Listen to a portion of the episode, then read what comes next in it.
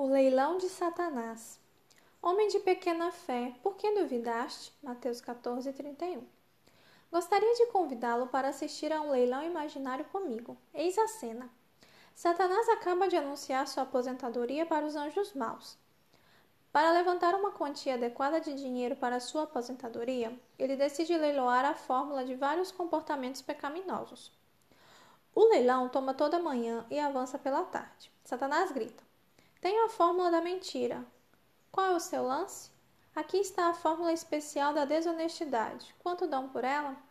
Castelos, palácios, propriedades no campo? Quanto vocês vão dar pela fórmula da avareza ou do orgulho? Quantos? Sim, qual é o seu lance? Cada fórmula está guardada em um vaso especial de ouro envolto em uma névoa.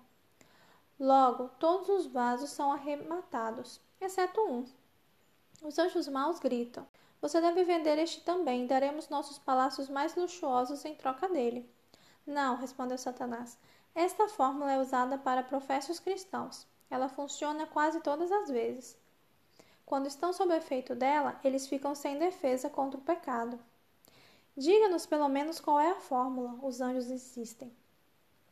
É a dúvida, Satanás responde. Esta fórmula induz os cristãos a duvidar do amor de Deus. É a minha arma mais poderosa.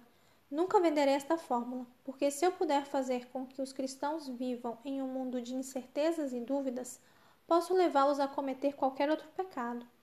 Quando lhes falta certeza, eles ficam vulneráveis.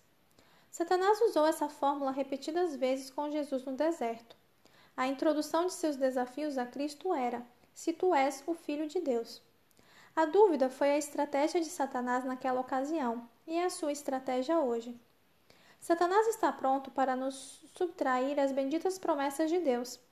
Deseja arrebatar da alma toda a centelha de esperança e todo raio de luz, mas não lhe deve permitir fazê-lo. Caminho a Cristo, página 53. Diariamente, enche sua mente com pensamentos sobre o amor de Deus. Pense: Deus me ama, sou seu filho. Ele não quer que eu me perca. Ele nunca me abandonará. Deus está falando diretamente comigo quando diz em Jeremias 31:3: Com amor eterno eu te amei. Aposto minha vida nisto.